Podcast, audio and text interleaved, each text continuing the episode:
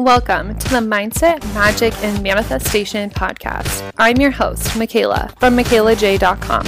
I'm a manifestation mindset coach and blogger. If you're ready to dive in deep, get real AF about your beliefs, and manifest the life of your dreams, then you're in the right place. I'm dishing out everything you need to go from broke to bougie, first class to world class.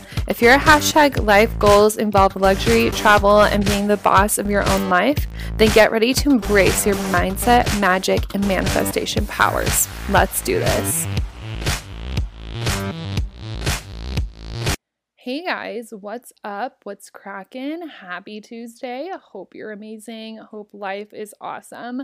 Sending you all of my good vibes right now. One of my new affirmations is I am living for love, light, and legacy. And I'm just really feeling those vibes right now. So, sending them to you as we speak. Okay, so many things have happened in the last week since we chatted. So, first of all, wow, January, I made 10K in 10 days at 20 years old. Can we let that sink in? $10,000, 10 days, first 10 days of January, and I was 20 years old but I say was because now I'm 21 because it was my birthday. Wow, but literally so crazy, so wild. And if I can do it, you can do it. So that's all really fun and fresh. Um, and I'm just so grateful and so happy. And it's amazing knowing I have so much of the month left so I can't wait to spill all my secrets in the money masterclass I'm teaching at the end of the month. If you want the details, I will leave it in the show notes. But this episode, part usual, is sponsored by my Mindset Magic and Manifestation Daily Ritual. So, you guys, I really accredit my daily ritual practice to me seeing all of the massive success I've seen in my business in the last six months that I've had my business. Yeah, I've only been in business for six months, you guys. And see, I accredit it for all of like the free travel I've had, the nice designer shit, the 10K months. It's all from my daily practice. And I have it wrapped up in a cute little mini course for you only 37 bucks and I will leave the link below. It's literally the shit. One of my clients had it. That was the very first thing she ever bought from me and with that alone, she got a free first class upgrade. So we love that. So amazing. And yeah, like I said, that'll be in the show notes. So Today's spiritual splurge is from the Goddess Provisions box I got last week. So I know that was last week's, but I want to shout out a specific product in this box that I have been absolutely loving that I didn't talk about last week because I didn't know it was in the box. But basically, it's this gem essence, and it almost reminds me like an essential oil, but this you like eat. You like put it on your tongue or put it in water. And so it's by the brand Root and Sky, and it's a gem essence, like I said, and it's the abundance essence. So many S's right there. But it says draw in cash money and abundant opportunities right on the labeling. You put in three drops into your water, and I've been doing this every single day. It doesn't have any taste or anything, but it's all made out of like crystals like green, calcite, amazonite, jade blue apatite and blue apatite actually like suppresses your actual appetite so you eat less um, more jade and then um, some vegetable thing and distilled water. So that's really great. We love calling in the cash money with a couple gem drops into our water. I don't know, I just feel super bougie putting it in my water because I have like this giant Starbucks cup, like a reusable one, and I put in my couple little drops and I'm like, wow, this is gonna bring me all the fucking money I want. And then I drink it and I feel abundant. So I'm gonna link you guys straight to this product in the show notes so you can check it out. I can't imagine it being too expensive. So get your gem essence, get your daily ritual, and get your shit together, basically. so, today we have a really fun guest. Her name is Kim, and she is an author of a book that she is sending me a copy of, and I'm super excited to dive in. And she's telling us so many things about how our brains work, about where our fears come from, and she calls her little her fears monster tracks and i think that's super cute. She has a lot of really grounded explanations and she likes to break things down in a really simple manner even though we're talking about like literally the brain. So, you guys are going to love this episode. It's jam packed, so much info. And let's just kick it off right about. Okay, welcome back to the podcast, you guys. I'm super excited for today's interview because we are about to learn so much. Today, I have with me Kim Fisk, and she is a keynote speaker, a life coach, an author, an NLP practitioner, all the things, teaching people how, how much they're loved, how much they're valued, and deserving, regardless of what the voice in your head is telling you. So, welcome to the podcast, Kim. Hey, thanks for having me. I'm excited to be here. Yeah, of course. I'm super excited. So, let's just dive straight into our speed dating questions if you're ready. I'm ready. okay, first one What's your horoscope sign? Oh man, you didn't tell me that was going to be it. Uh, Aries. An Aries. Okay. Yeah. Love that. So interesting. So fiery and very leadership esque. So that makes sense. yeah, it does actually. I yeah. love it. Okay. Are you a morning or a night person? You know, I have transitioned. I used to be not a morning, and I used to pride myself in not being a morning person. But honestly, I'm a morning person now. It's crazy. Oh, I love it. What's your like best yeah. tip for switching from a night to a morning person?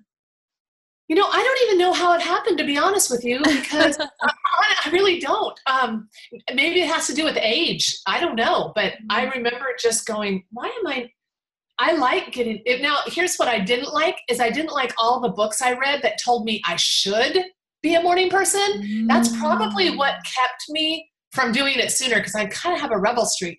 So um, yeah, uh, yeah. So don't think you have to do it, you guys. Just maybe try it a few times, and then yeah, you might just like it.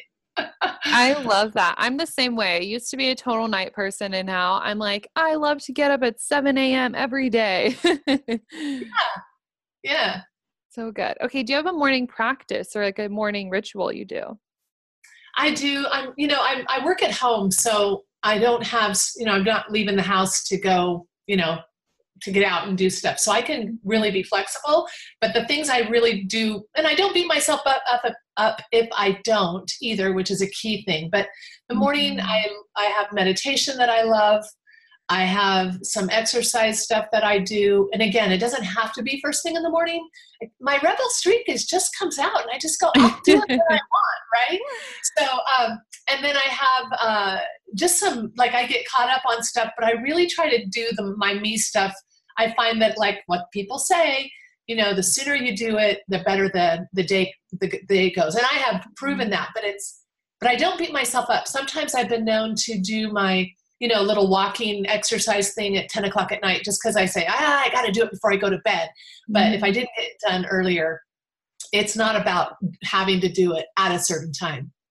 Yeah, I love that. It's just taking the pressure off of everything. We do put so yes. many expectations on ourselves, and that makes everything really heavy. So I love that you come with that approach. Well, the first of the year, you know, everybody's got their, okay, okay, I'm right. really, really, really going to do it. okay, this is going to be different. And you know, just how I know about the brain, and we're going to talk about that later, mm-hmm. your brain doesn't understand. It just feels your energy. It doesn't know, and it feels panic, and it feels apprehension, it feels fear. It doesn't mm-hmm. know what you're talking about. So it automatically wants to save you from what you are trying to accomplish because it doesn't get it. Anyway, mm. yeah. Oh, I can't wait to unpack that. Okay. Where is the favorite place that you've ever traveled to? Oh my goodness, girl. uh, let's see. I have to say New Zealand. Oh my yeah. gosh, I'm dying to go. Yeah, we did a two week cruise out of Sydney, but we didn't spend much time in Australia, which is another place I really want to go back and explore. But then we did a two week cruise around New Zealand, and then it was my husband's 50th birthday. Mm-hmm. So mm. we got on a mo, he's a motorcycle guy, and in New Zealand, they don't have like major freeways so much. So we took back roads on a motorcycle for, and I surprised him. He didn't know oh we were doing. Oh my gosh! Yeah, yeah, it was great. And then the guy, we had it all planned where they had bed and breakfast, and we had a little guidebook that said, "Hey, take a right at mile marker 37 and there's a really good coffee place there and asked him for this specialty thing like it was oh so oh my cool god yeah it was really cool That just sounds so magical. I am dying to go. It's so high on my list, same as Australia. And somebody else had mentioned um, a couple interviews ago about New Zealand. So I think this is a sign. I need to go soon. I love it. Okay, what's the coolest thing you've manifested?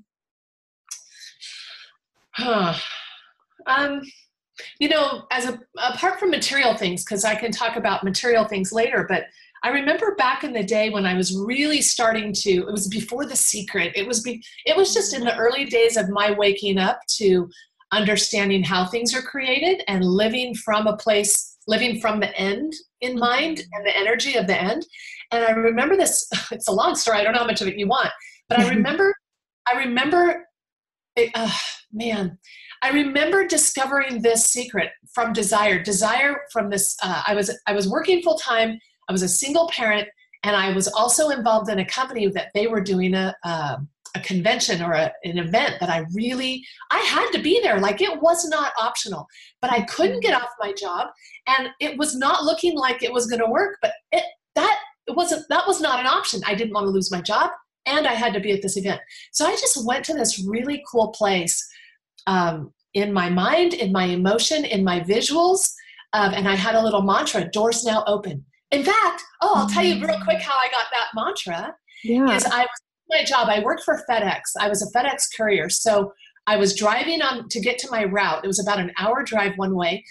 And I was just living in my visual space. I'm glad I can drive drive subconsciously in a way because I was just like really living in this place.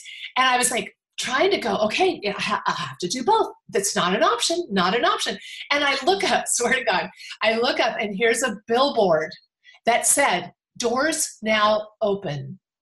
And mm. that struck me from God. That was like, there's your, there's, you're going to live there, Kim. So all day long in my FedEx route, I had a, a downtown route. So I was in and out of my van all day long. And every time I turned my key on, I said, Doors now open, doors now open. I'm going to be at that event. I'm going to keep my mm. job. I'm going to be at that event. And Michaela, I had tried to figure out with my brain how to do this and not lose my job and go. And it was all dead ends, dead ends, dead ends, dead ends. And I'll tell you what, by the end of that day, I didn't listen to the chatter that said, No, you know you can't do it, Kim. You know you're going to lose your job. Mm-hmm. Don't read it. And I just didn't listen to it. I just kept affirming and living from a, the end. I'd see myself at that event. I saw myself feeling how I was going to feel. I was going to get recognized for some stuff, and that felt really good. So I just stayed there and I used that mantra. And by the end of the day, a ma- like if I hadn't kept myself open for it to happen, mm-hmm. I would have never, ever, ever thought of how it ended up happening. And it, but but at the end of that, it's like, well, duh. See, it's a kind of a dichotomy. Like I would have never thought of it, and I'm very creative. and then how it worked out was like so simple. I should have thought of it, right? Like mm. it was one of those things where, anyway, that's a longer story than your dating questions, but that was a cool so principle that has stayed with me all my life. Doors now open. Oh, and then I went back, um, like the next day or the next week or whatever, and I saw the billboard again and it was a Wells Fargo ad, like doors now open on Saturday from nine to oh noon. Oh my like god! That. Yeah. so funny. The universe communicates with us in the strangest ways, and it's so funny how we can never predict how things are going to work out. Like we just yep. never know. Yep. Oh my gosh, that's crazy. How wild. Okay, what's your favorite luxury splurge? Like, what is your fave expensive thing to buy? Oh, uh, the easy answer there is I don't have. There's not much materially that you know gets me excited. I'm not jewelry. I'm not. I'm travel. I'm a travel addict. So like, mm-hmm. okay, uh, where do I want to go now? Like, okay, let's just go. Let's just. I'm a travel. Travel is the number one answer for that. Mm, that's mine too. Well, I'm that and designer bags, but I am such a travel junkie as well. What's your favorite book? Oh, that's really hard. I know. Uh, well, because you know the books. People say, "Well, what what book recommendation do you make, Kim?" And I'm like, you know what? It's not up to me to recommend a book for you because mm. where I'm, where I am in my development, in my understanding, in my spirituality, if you're not there, this will be completely not helpful for you. So I just tell people to go to like Barnes and Noble or go look at a genre in Amazon and say what what's what jumps out at you. Um, but books that have had big impacts on me. I mean, way back to like Think and Grow Rich. I mean, that's a mm, that's a classic. classic. Yeah, and and How to Win Friends and Influence People. That's a classic. And Mhm.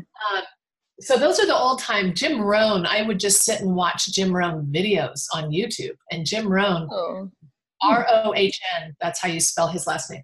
But uh, on personal development. But recently, um, some books that have just probably you know been classics are um, Big Magic, Liz Gilbert. Um, I love that book. yeah, and I listen to it. I love her voice on Audible. Like listening to that on an Audible is really it, it- her voice does something to me. Mm. Um, another one is uh, into the magic shop. You know what? With the theme of your your um, podcast here, it's by James Doty, Dr. James Doty. He's a neuroscientist at Stanford, and he started the Compassion for Altruism. No, I'm sorry. He started the Institute of Compassion and Altruism at Stanford, and how Oh. the brain and compassion and the heart are connected. And he's a scientist. It's not even a metaphysical woo-woo guy yeah. like but into the magic shop is um and then another author that has really inspired me lately is dr j uh, sorry joe dispenza and um okay. yeah breaking the habit of being yourself probably to start with and then becoming supernatural is another recent one and then you are the placebo oh my gosh i'm seriously asking me about books is we could go for hours So- well, amazing. All the listeners are going to have a great list to order off of Amazon. or So go to barnes and noble you guys i try to keep them in business too yeah. I go to Barnes yeah. and Noble and sit and I buy books from them because I don't want them to go away. As much as I love Amazon. Right. I don't want them to go away either. Just I was literally there like three days ago. I was like having a bad day and I was like, I'm going to Barnes and Noble. I was like, I know what will change this. Exactly. I do the same thing. So please buy for Barnes and Noble too. Yes, yes. Go to your local Barnes Noble. Not sponsored, but very open to it. okay. And our last speed dating question is what is your go-to coffee or tea order at the moment? Oh my gosh. Um, you know what? I am so not a coffee snob. I don't care. Oh, fact, okay. You're gonna totally, you're gonna totally laugh. Your your snob listeners are gonna probably hang up right now and go, I can't listen to her anymore. Ah! My husband is a commercial fisherman. So Hmm. Um, so he goes out off the coast of Oregon for months at a time. Well, he just takes um, Nescafe instant coffee. Oh And no. so- Oh, yeah, sorry, you might even kick me off right here. So, so if I'm making coffee in the morning, which doesn't usually happen, it's usually him. I'll make some French press thing, you know, from some beans I have. okay. But a lot of t- and a lot of times he'll make coffee and I'll go, oh, and I just stopped asking after a while because I know it's instant and I know it's like Clásico or some sort of, you know. But honestly, I'm not a snob. I'm a water snob. I'm not a coffee or a tea snob. Oh, okay. A water snob. What does that entail? well, it means I don't just drink any water. So that's that's Hmm. what I mean. Like if people like in a restaurant, I'm tasting it. Uh, no, I can't drink it, even if it's filtered. Like it doesn't matter. Fil- it does matter filtered or not, but the taste of it. And my husband, other people will drink and go, Kim, it's just water. I'm like, oh yeah, but there's. A I I'm love that. Okay, so then what's like your favorite bottled water? Because I know I have a preference, but I'd love to hear yours. well, my favorite is Fiji, but it doesn't mm. fit in my car holder. So smart. Oh, I also oh. smart. I go. I go between Fiji and Smart Water. Oh, yes. I like Fiji, Smart Water, and Voss. Those are all my favorites. Oh yeah, yeah, yeah, yeah. Absolutely. so good. Okay. Well, you made it past the speed dating questions. Phew. Amazing. All right. Well, I'm super excited to hear all about your journey. So just take us from start to finish, from NLP to life coaching to getting aligned to now. Where did it all begin? Um, I think it just began with an awakening I had in my late teens. I was married very young, Mm. um, had babies very young, and I just. Um, but I talk about this. I, I have a book, by the way. I didn't mention that one of my favorite books is mine, but um, Oh, yes, plug it. We need to know. okay. Okay. Well, the book is called The Monster Under the Bed Uncovering the Lie That Drives Us. And it's um, it sounds like a kid's book because it actually refers to when we were children and how our brain developed. Mm. And I geek on the brain stuff right now. That's why these people that I recommended, other than you know, sorry, I've been struggling with some crud, but um, the, pe- the people, I love the brain and I love understanding not only just the anatomical brain, but the spiritual brain, the mind brain, the mm-hmm the, the essence brain, the mind of us, not the brain, but the mind. And mm-hmm. so, but our brain actually developed um, from a survival standpoint um, with only processing the survival brain, which is the limbic amygdala brain. What we don't realize, even as adults right now, is that we didn't have the logical reasoning brain we have now. That didn't fully develop. It's called the prefrontal cortex brain. That didn't fully develop until our mid 20s, you guys. Oh my God, so, I don't even have it. I'm only 20. you are? Okay. Well, now, as a rule, I think now I have met people, honestly. Um, the fact that you're doing what you're doing right now, and the fact that you are, I'm not saying it's across the board because I swear my eight year old granddaughter has a de- much more developed prefrontal. I can reason with her. I've been able to mm. reason to a degree. But have you ever tried to reason with a two or three year old? Oh, no thanks. it doesn't it doesn't work. Yeah. Or even 15 year olds. It doesn't really work because and we blame ourselves as parents or we blame um, you know the kid but it's really they don't have the brain capacity yet now your prefrontal cortex brain does start developing like you can reason with a with a you know 12 year old easier than a 3 year old for sure yeah. so it starts to develop but fully fully developed uh, for the majority of people that's why like car rental places you can't rent a car yet can you Mm-mm, no no you know why? Car rental places no you don't have a prefrontal. You're not in your logical reasoning brain yet, so you're not going to drive my car yet. Oh, interesting. Um, okay, I've always wondered why it's like 25. yeah. yeah, well, and that's my theory, but it makes sense, right? Yeah. So um, I haven't asked them specifically if that's why, but it makes sense. And car rates, insurance rates go down at those mm. ages too. Yeah. So my point is, is that when we, I've never met um, anyone I've worked with, I've been, and I want to answer your question about where I came from. So I started in relationship marketing, and that's another word for network marketing, where mm-hmm. um, you actually can go create um, your own worth tangibly. You can go decide how much you earn. You can have yeah. freedom in your life. You can all that. So I that inspired me a lot, and that is a playground for personal development. Because if you want to do that kind of business, as in any kind of quote sales business, where your income's dependent on your activity, you got to overcome a ton of stuff. Yeah. And so, but I felt a call to that. I felt, even though I worked for FedEx for part of that time, I, I had decided early on I was basically unemployable. Like, I don't want to work for someone else. I, I want to decide my own income. And so I started in that business, those businesses back in my early 20s. And I've been doing off and on like I got a Mary Kay car in six months. Like I, I know mm. how to tangibly do those businesses, but I found myself in a health and weight loss company uh, about 12 years ago. Mm-hmm. And, uh, and it was very effective and I knew how to do this business. So I, my business blew up because the program's effective and I'm good at it. So it was kind of a, a double whammy there. But uh, the other thing I was noticing it involved a lot of coaching in the trenches with people where I'm dealing with people about their health and their weight. I'm dealing with people about their finances because I had a lot of people like me who were trying to grow their income and and deal with all the family issues that that presents and all the personal uh, issues. So um, I, in the trenches, I discovered that there's one common denominator in everybody, no matter how skinny, how beautiful, how perfect, how successful, how smart. Like, seriously, it did not matter. Everyone had a voice that said, I'm not okay, and I'm not good enough, I'm not smart, I'm dumb, I'm bad, not worthy, not perfect. Something about that. Mm. And I just went, about three years ago, I just went, you know what? I'm going to go research this. And so I took, I kind of stepped away into quasi semi retirement and I um, and I studied this and I really went after this topic. That's what got me into all these books about the brain and the development and where this voice comes from. So that's why the metaphor of the monster. When you were little, Michaela, did you have, uh, were you scared of something?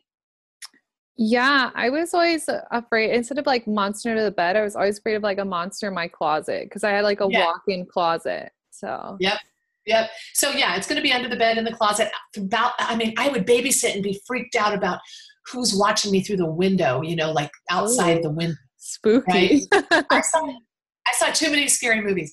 But whether, but listen to this, little kids. I always wondered why do little babies who are born in the dark they come out, they live in the dark, they're in a dark room in a crib for the early months.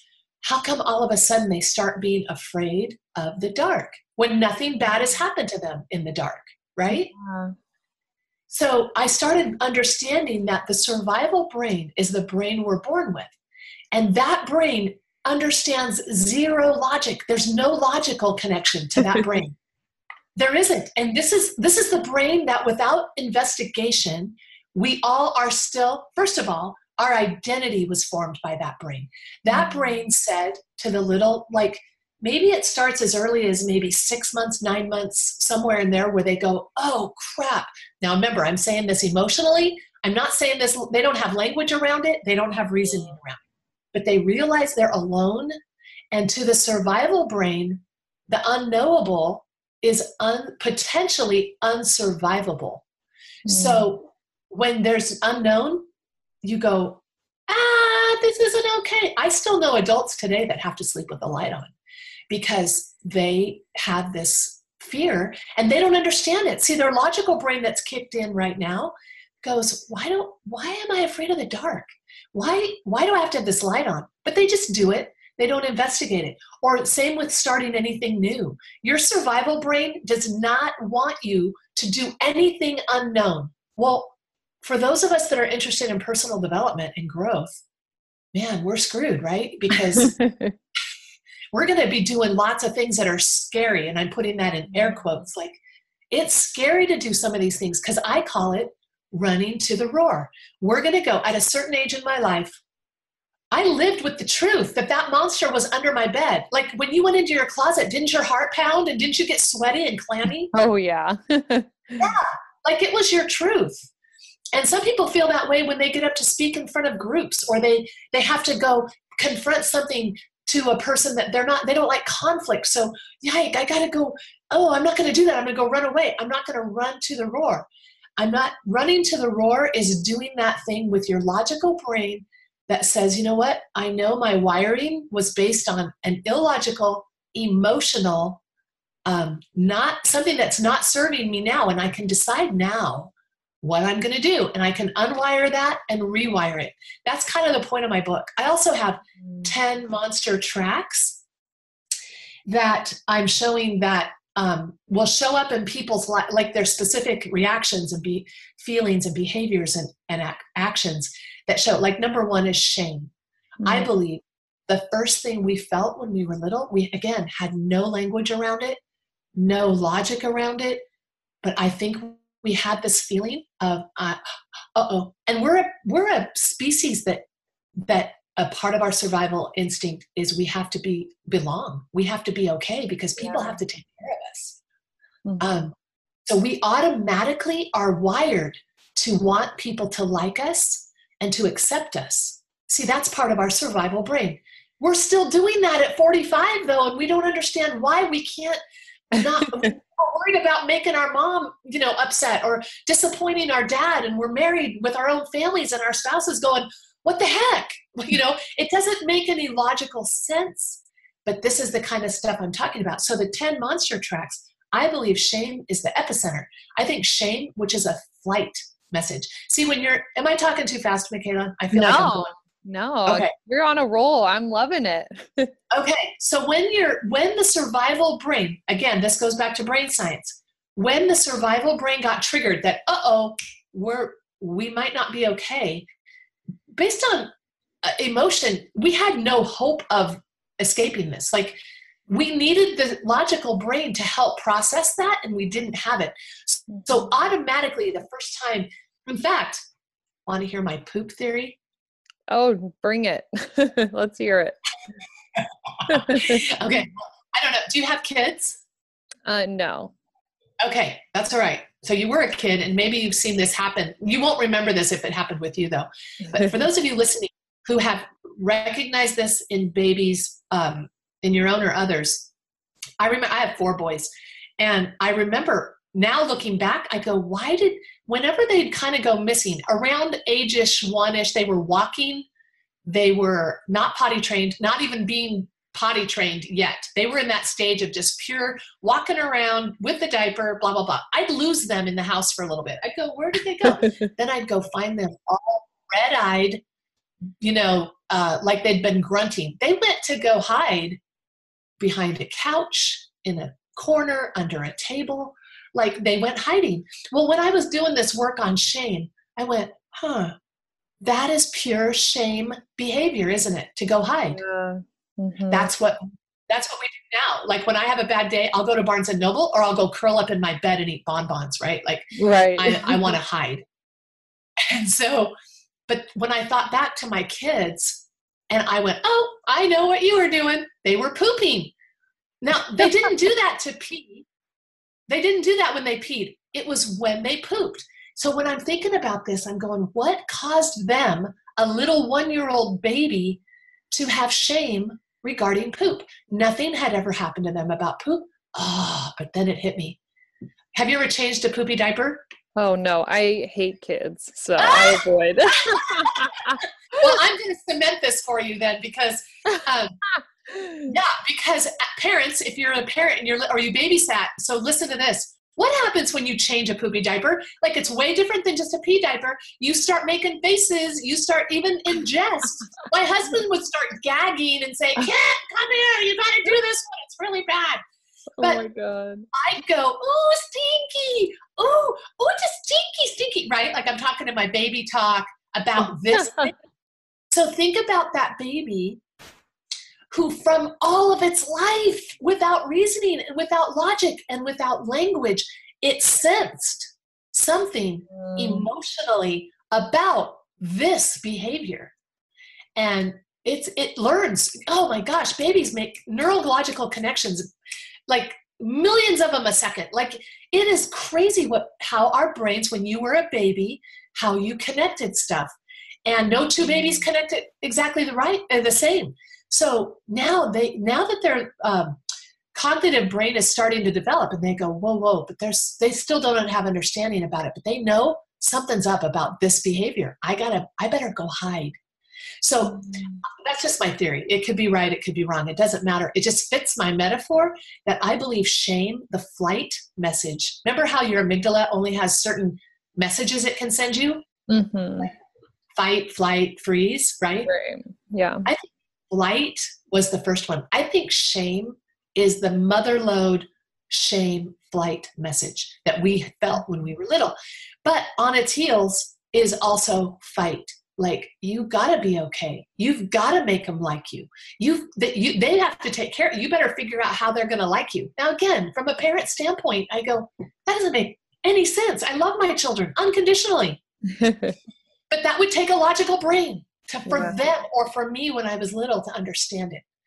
When I was um, four, my mom and dad got divorced. Mm-hmm. And this is another part, I talk about this in the book, where little Kimmy had no other way to process this but that my dad was leaving me. He didn't leave my mom. In fact, it, it go one more step deeper, and in many cases, um, little kids process it that he left because of me. Yeah. Not just didn't leave me, he left because of me. I wasn't, here's where we go. I wasn't good enough. I wasn't, I wasn't acceptable. If I'd been better, my dad would have stayed and my mom wouldn't have had all those tearful, horrible nights that I had to um, witness because all of it to little Kimmy was her fault. Mm-hmm. Crazy, huh?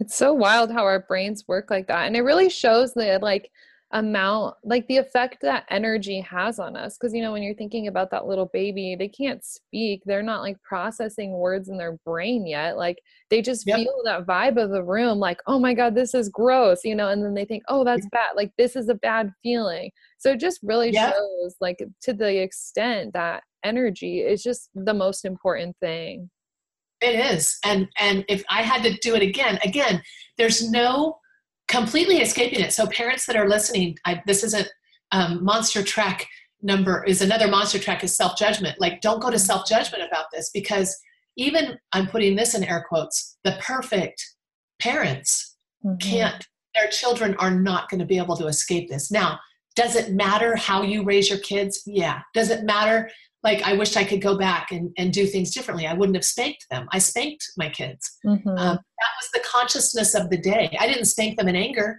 I did it at a high level consciousness.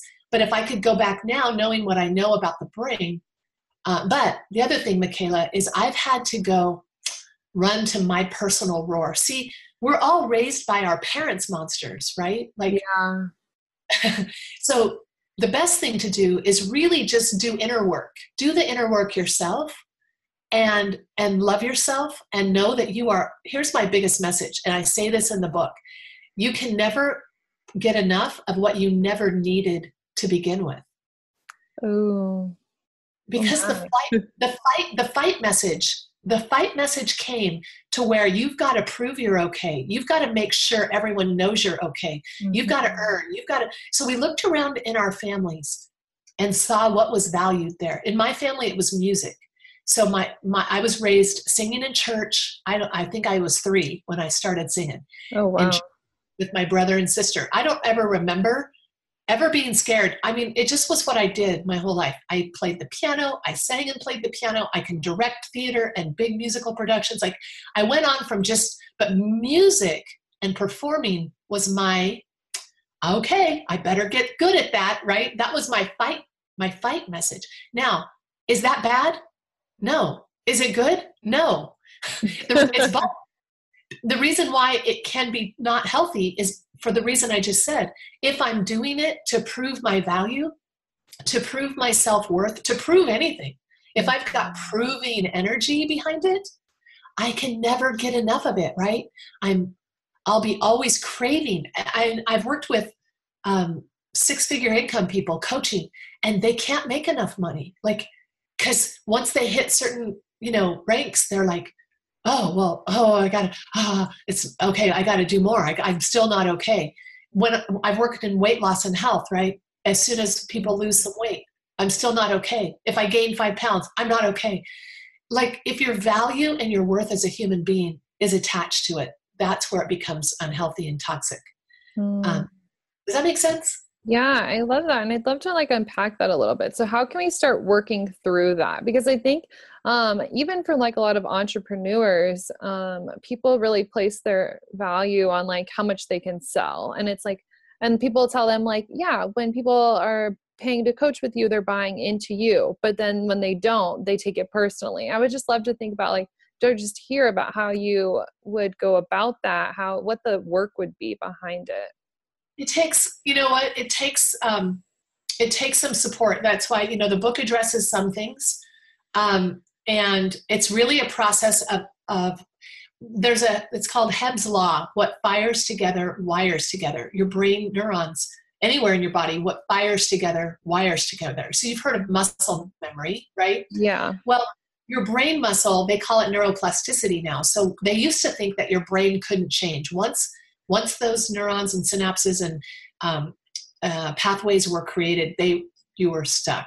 Now they know, and that's been recently, like in the last maybe 15 years, mm-hmm. that they discovered that your brain actually can can keep changing. But mm-hmm. the, I believe this is so. That's all science. My theory. So I'm trying to separate out so i'm not claiming something that isn't scientifically proven yet which i think it mm-hmm. probably is i just haven't found the actual data that i need to support this but i believe this is true from my experience from the people i've worked with is emotions fire what fires together is the to the degree the emotion is strong behind it good or bad like you know i'm not there's no judgment here your brain doesn't sit there and argue with you and go no, honey, you really are unconditionally loved and, and intrinsically valuable and perfect just as you are. Your brain doesn't argue. Mm-hmm. Your brain will obey. And when it's based on faulty emotions, the emotions are what fired those thoughts. Your thoughts are actually neurons that have correct, connected in your brain. They're a habit,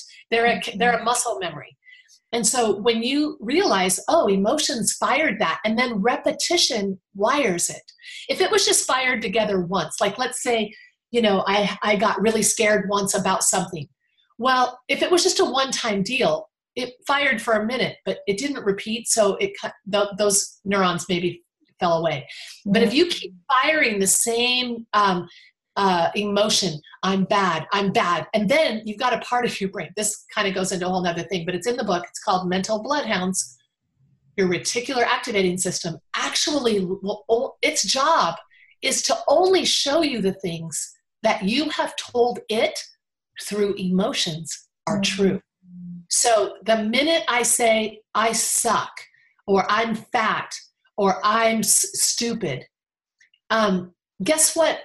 All my life, that's why it's been wired so strongly because all my life, that has been what it's let in for me to see. And I will have lots of evidence. I'll go, see, see, see, see. Yeah, but you mm-hmm. didn't notice the times you didn't, you weren't, that you didn't suck that you were smart, that you you don't notice those times because your brain didn't let that data in. It's crazy good. Yeah, I love good. that. And it's like your brain is always out there to prove you right. Like its job isn't to prove yes. you wrong. It's always finding the evidence yes. to make you right. And so I think that's one of the reasons why I love affirmations so much because it's like I'm just repeating the new belief over and over and over again until like that's all that I can see. But Michaela, mostly important there with affirmations because I've seen a- affirmations bomb. Have you seen them bomb as well? No, I have not. Like yet. where they don't interested.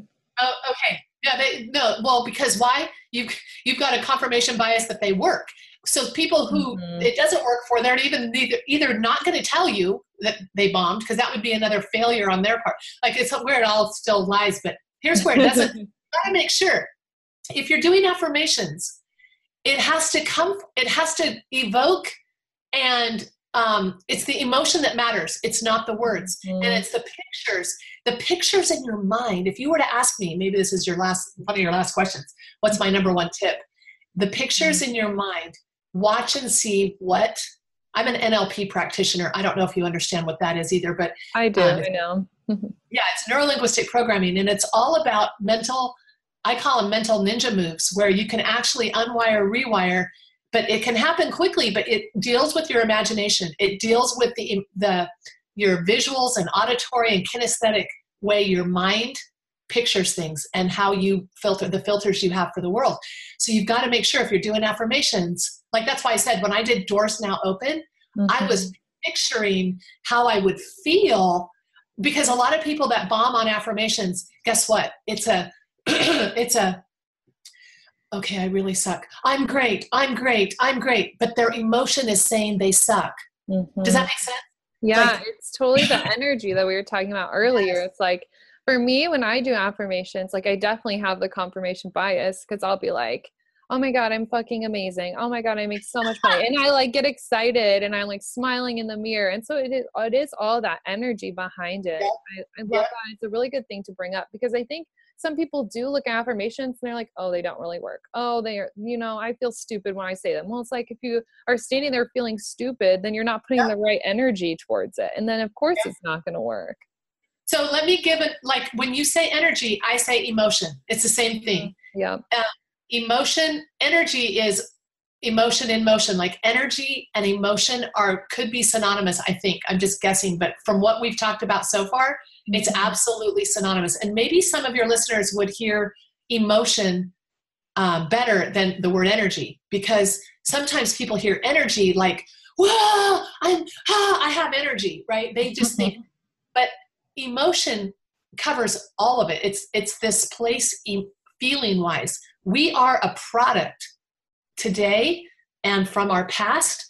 We're still hijacked from the emotions of our three year old self, and we don't know it. It's emotion, and to your point, energy. So I love the word energy. I can hear it how you mean it, but mm-hmm. some people might need the word emotion.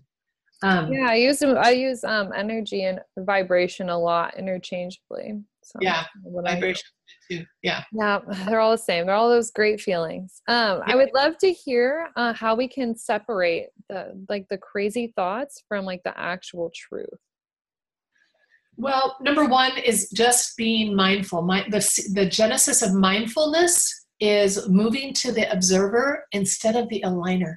So, for example, because some people don't hear what I mean by that. So, when you have something happen, let's say, because I'm again, I'm in the health and weight loss world, let's say you eat something off of your strict eating program, right? Your diet or whatever. Mm-hmm. Um, here's what causes the vicious cycle of maybe uh, screw it i'm just going to go eat everything because i one of my monster tracks is all or nothing so if i'm not on then i'm off and if i'm off i'm going to eat everything right so it's that syndrome mm-hmm. but uh, but here's what causes it in the from the thought place is when i eat something. Let's say i have a cookie you know and i and i have a lot of self judgment crap i suck.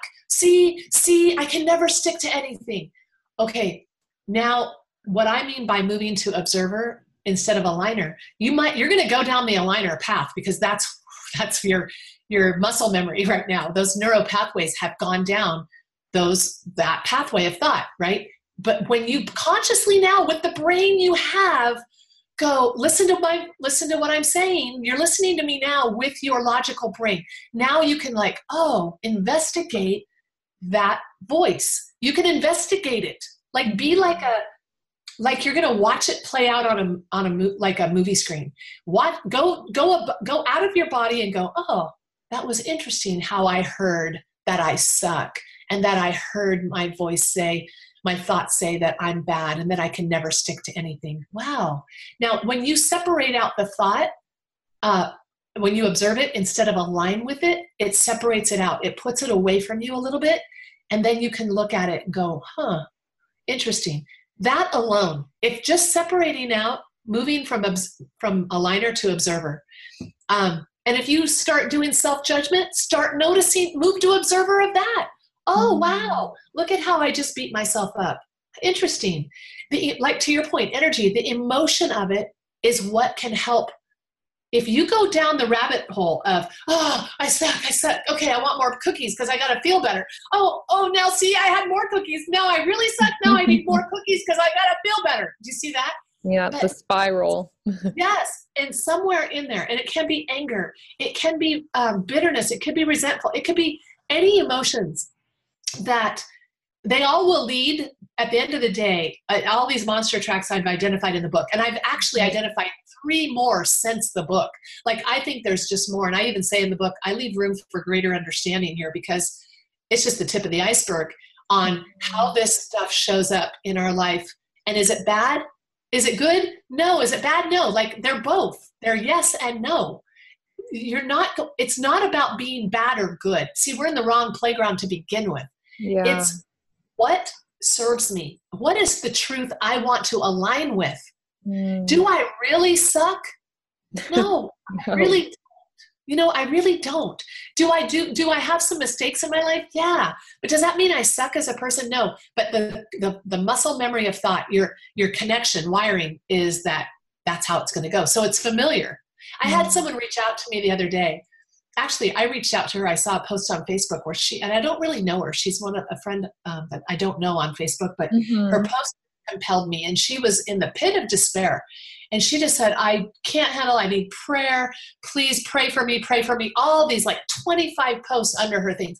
Praying for you, praying for you. Well, personally, no judgment about the people who say that kind of stuff, but it's kind of like, all right, I'm kind of like, well, let's just roll up our sleeves and get to it. You know what I mean? Like, yeah. I'll, I'll pray for you, but let's see, you know, God uses all kinds of ways, right? So I reached out to her and offered my service for a free call. I said, I won't even charge you, but I really want to help you. I think I can help you. Yeah. And you know what she said back to me, Michaela? She mm said, I said, I can help you if you're really ready to let this go. And guess what?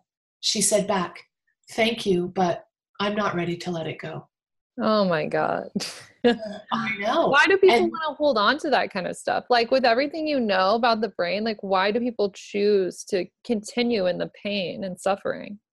because it's part of their identity. Mm. I had somebody tell me once, Kim, don't tell me there's a monster under the bed. And I go, why? And she goes, because then I will have to be responsible for everything that happens in my life. See, if I don't get to blame my mom, if I don't get to blame my upbringing, my religion, my body, my DNA, if I don't get to blame anything, guess what I'm left with? Me. Yeah. And that's that's painful. It is painful, I have to admit. Running to the roar and looking in the mirror and seeing not that I suck, but that I don't suck.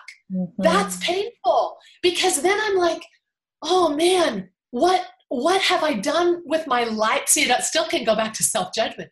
Yeah. But if you start taking responsibility and going, you know what? No, I am I I am worthy. I am going to put boundaries in my life. I'm we train people how to treat us, right? And hurt people hurt people. I'm not going to let people hurt me. I'm going to put myself in a much more powerfully emotionally healthy place by owning my entire identity now. I'm not going to have a monster to blame and somebody once told me, don't, Kim, if I got rid of my monster, I'd be a 300 pound bonbon eating, daytime TV watching slob.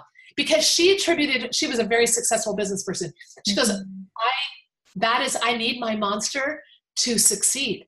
And I'm, but it was killing her. It was killing her physically. It was killing her um, relationships. She couldn't stay in relationships. She had really, so it's like, yeah, it's effective, but is it healthy? And the pain of change is greater than the you know when when that mm-hmm. happens where i'm ready i don't care what and we sometimes have to get to that point where it won't matter how painful it is because we can't keep going the way we are. Wow. so oh my gosh. And when we're like at that point when we're like finally looking ourselves in the mirror we're finally like acknowledging that wow like okay we are a cause for all of this like what would you say the steps are to start owning your worth and moving forward from that point it's a it has to be emotional. So to because it was emotionally wired. And so to emotionally unwire or to unwire it and to rewire um, it takes some and there's some strategies i talk about. Of course meditation is one but some people get snagged on the word meditation. So i talk about some other things you can call it. Um, mm-hmm. but you know I, I sometimes write and i'll do group coaching with some people you know here and there and i've done events where i have a large group in a room and i actually have them do this where i just in fact you could do this with me now if you want. It's just let's do it really quick. Okay. Go go to just a deep deep belly breath. Like some people say oh breathe deep but i see that they're just chest moves. Mm-hmm. go to the deepest place you can find in your belly. And women yep your belly is going to pooch out. It's okay. It's beautiful so breathe from the deepest part, diaphragmatic breathing, belly breathing. If you need to find that place, lay flat on the ground, on the floor in your house, lay flat. If you lay flat, you're going to breathe correctly because your belly will automatically expand. So when you when just breathing, Michaela, will open doorways. It will help access um, the logical brain. When you're shallow breathing, and you're in panic mode, fear mode, reaction mode all the time. That's your survival brain.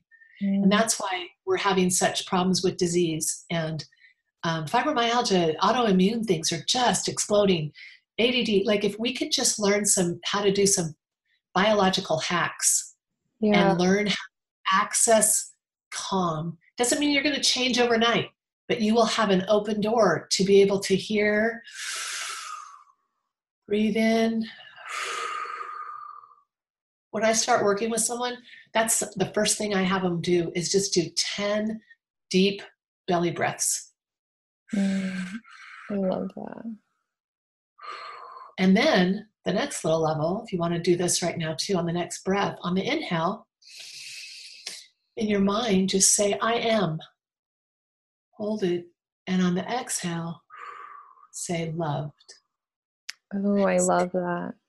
That's powerful because that's who what what's under the bed what's the monster the monster in the closet outside the scary thing is really our scared little three-year-old self. Yeah. And that's they were scared of not being okay. They were scared of not being accepted acceptable. And basically we would know that today as loved. Mm-hmm. and if you can, even while doing that, here's a little bit of my NLP stuff coming in.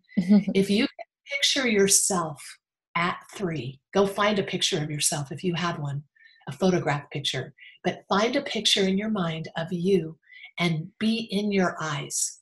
Go into that three year old's eyes and then do this breathing. I am. Uh, honestly, I do that right now, and my I can feel it emotionally. My little three, four year old Kimmy is still going, Oh, yes, thank you. yeah. And life will start showing up differently, honestly. Mm, I love that. We never breathe deeply enough. So I love that you brought that up. That's something I've really noticed on just on like the journey I've had with meditation. It's like, okay, at first I couldn't take deep breaths. I couldn't do an eight count breath because we're not used to consciously breathing. So I love that. Just taking a step back and really having a belly breath. ah, deep belly. Yep. I love and you got to you're right. But you'll like it. Like everyone I've done this with, the, and even if they don't go, they're going to judge. Did I go as deep as that person? See, that's part of the monster track comparison. But mm. if you just go the deepest you can go right now, you're going to find some relief right then, just right there. Your brain will settle down. Your survival brain will calm down. Then you can have access. When the survival brain is triggered, you don't even have access to the logical brain. Have you ever been in a fight with someone and you said things like, Holy cow, why did I say that? Yes. Uh, because you didn't have access to the logical brain. Mm. You didn't. It's like not a character flaw or a moral deficit. You, this is just how we're wired. And when you learn how to know how you're wired and and and act accordingly and hack it mm. and decide, okay, here's what I want to be wired for I get to choose now. And some people don't want the choice. Back to your question. Why do some people choose to stay? Because they don't want to be in, they don't want to be responsible for their life. They'd rather stay in victim mode. And that's not a judgment. I stayed in victim mode for a while. Like, I'm not ready to deal with that right now. So it's okay. I'm going to go there when I'm ready. And that's, that's right there, you know, a calming truth. You can say, you know what? You don't have to do anything right now. Just mm-hmm. do it when mm-hmm. you're ready, whenever you're ready. Remember the rebel, rebel Kim that I have? Like I needed to know that I could do it when I'm ready. Don't force me. Don't make me. Yeah. Yeah. I love that. Oh my goodness. So much good stuff. Okay. And we'll wrap this up with your number one tip for manifestation, which you talked about a little bit earlier, but what's your number one tip? Yeah, is actually um, along with doing inner work, I, I, I, hesitate saying just visualize with emotion what you really, really, really want. First of all, unless you invest, it doesn't matter. I'm not, I, I've had to kind of go back and forth in my own head about how I coach this because people just go with what you want. Like whatever you want, even if it's not really, you know, oh, I really, really want to, you know, um, have a new car. I want and this car, this specific car. You got to have specificity. Your your your brain is a radar. It's not a shotgun like it's a laser. Sorry, not a radar, a laser. Mm-hmm. So as specific as you can be, as um, emotional. Put emotion and specificity together in a visual in your brain and feel it. Like visualize it, visualize it with emotion and live there. Like live there, milk it, stay there as long as you can. Don't judge it. Don't don't worry about it. Don't think, oh no, what if and what if and oh, I'm a fail. Like shh, you're going to hear all that chatter. That's why I like Liz Gilbert's book. I quote her in my book about chatter. About you're not you're not going to ever be rid of the chatter. But once you kind of know where it comes from and how to navigate it, that's what I talk about navigating fear. You're never going to eliminate fear. Never. It's in your brain, it's in your survival um, package. Mm-hmm. Don't worry about fear and don't worry about the voice in your head that has chatter. Just go, thank you. It's like your your grandma with Alzheimer's. She loves you, she doesn't understand. So you don't hate her, you don't fight her. You love her. You mm-hmm. say, Thank you. I know you mean the best. I know you love me. That's how this is.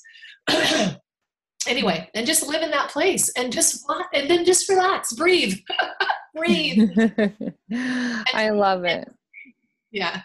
So good. Okay, well, will you tell the listeners where they can find more about you, where they can find your book, all of this stuff? Yeah, um, kimfiske.com. Uh, Fiske has an E on the end of it. I think I got the other URL too, so if you spell it wrong, I think you're still going to end up at the wrong, right? You know, Some people don't put an E. But I'm also on social media. I'm honestly, the book just came out in October. It was an Amazon bestseller. I'm having issues right now with, I don't know if this, when are you publishing this? Is this going right now soon It'll or be out later? next week. Okay, so maybe by then, uh, today is the 11th, I think, and today the Audible is not correct. I found out a few days ago that the Audible wasn't uploaded correctly from someone else, so that was always fun because I did the Audible. It's my Okay. voice. I love it. So the Audible, uh, go to Amazon, The Monster Under the Bed, Uncovering the Lie That Drives Us. And I'm on Instagram, Kim Fiske, Facebook, Kim Fiske, uh, LinkedIn, Kim Fiske. I don't know. It's- Amazing. kimfiske.com. But just you know what, it's ever evolving right now. If you you guys join me at whatever stage, it's just always going to be evolving as we do, right, Michaela? Like we're evolving. Yeah, always. I love it. I'll put all those links below. We'll link up your book so everybody can check it out. And thanks for coming on. Thanks so much for all of your knowledge. You know so much about the brain, obviously. And so it's just been very, very interesting and knowledgeable. So thanks so much. Thank you. I've really I always like talking about it. So however it helps people, that's what I want. So thank you. Amazing. Okay. Well, I will talk to you soon. And thanks for coming on. Okay. Bye. Bye. Thanks for diving in and getting your daily dose of personal development with the Mindset, Magic, and Manifestation podcast. If you loved this episode, leave a rate and review on iTunes. For notes, details, and more information, check out michaelaj.com. See you next week.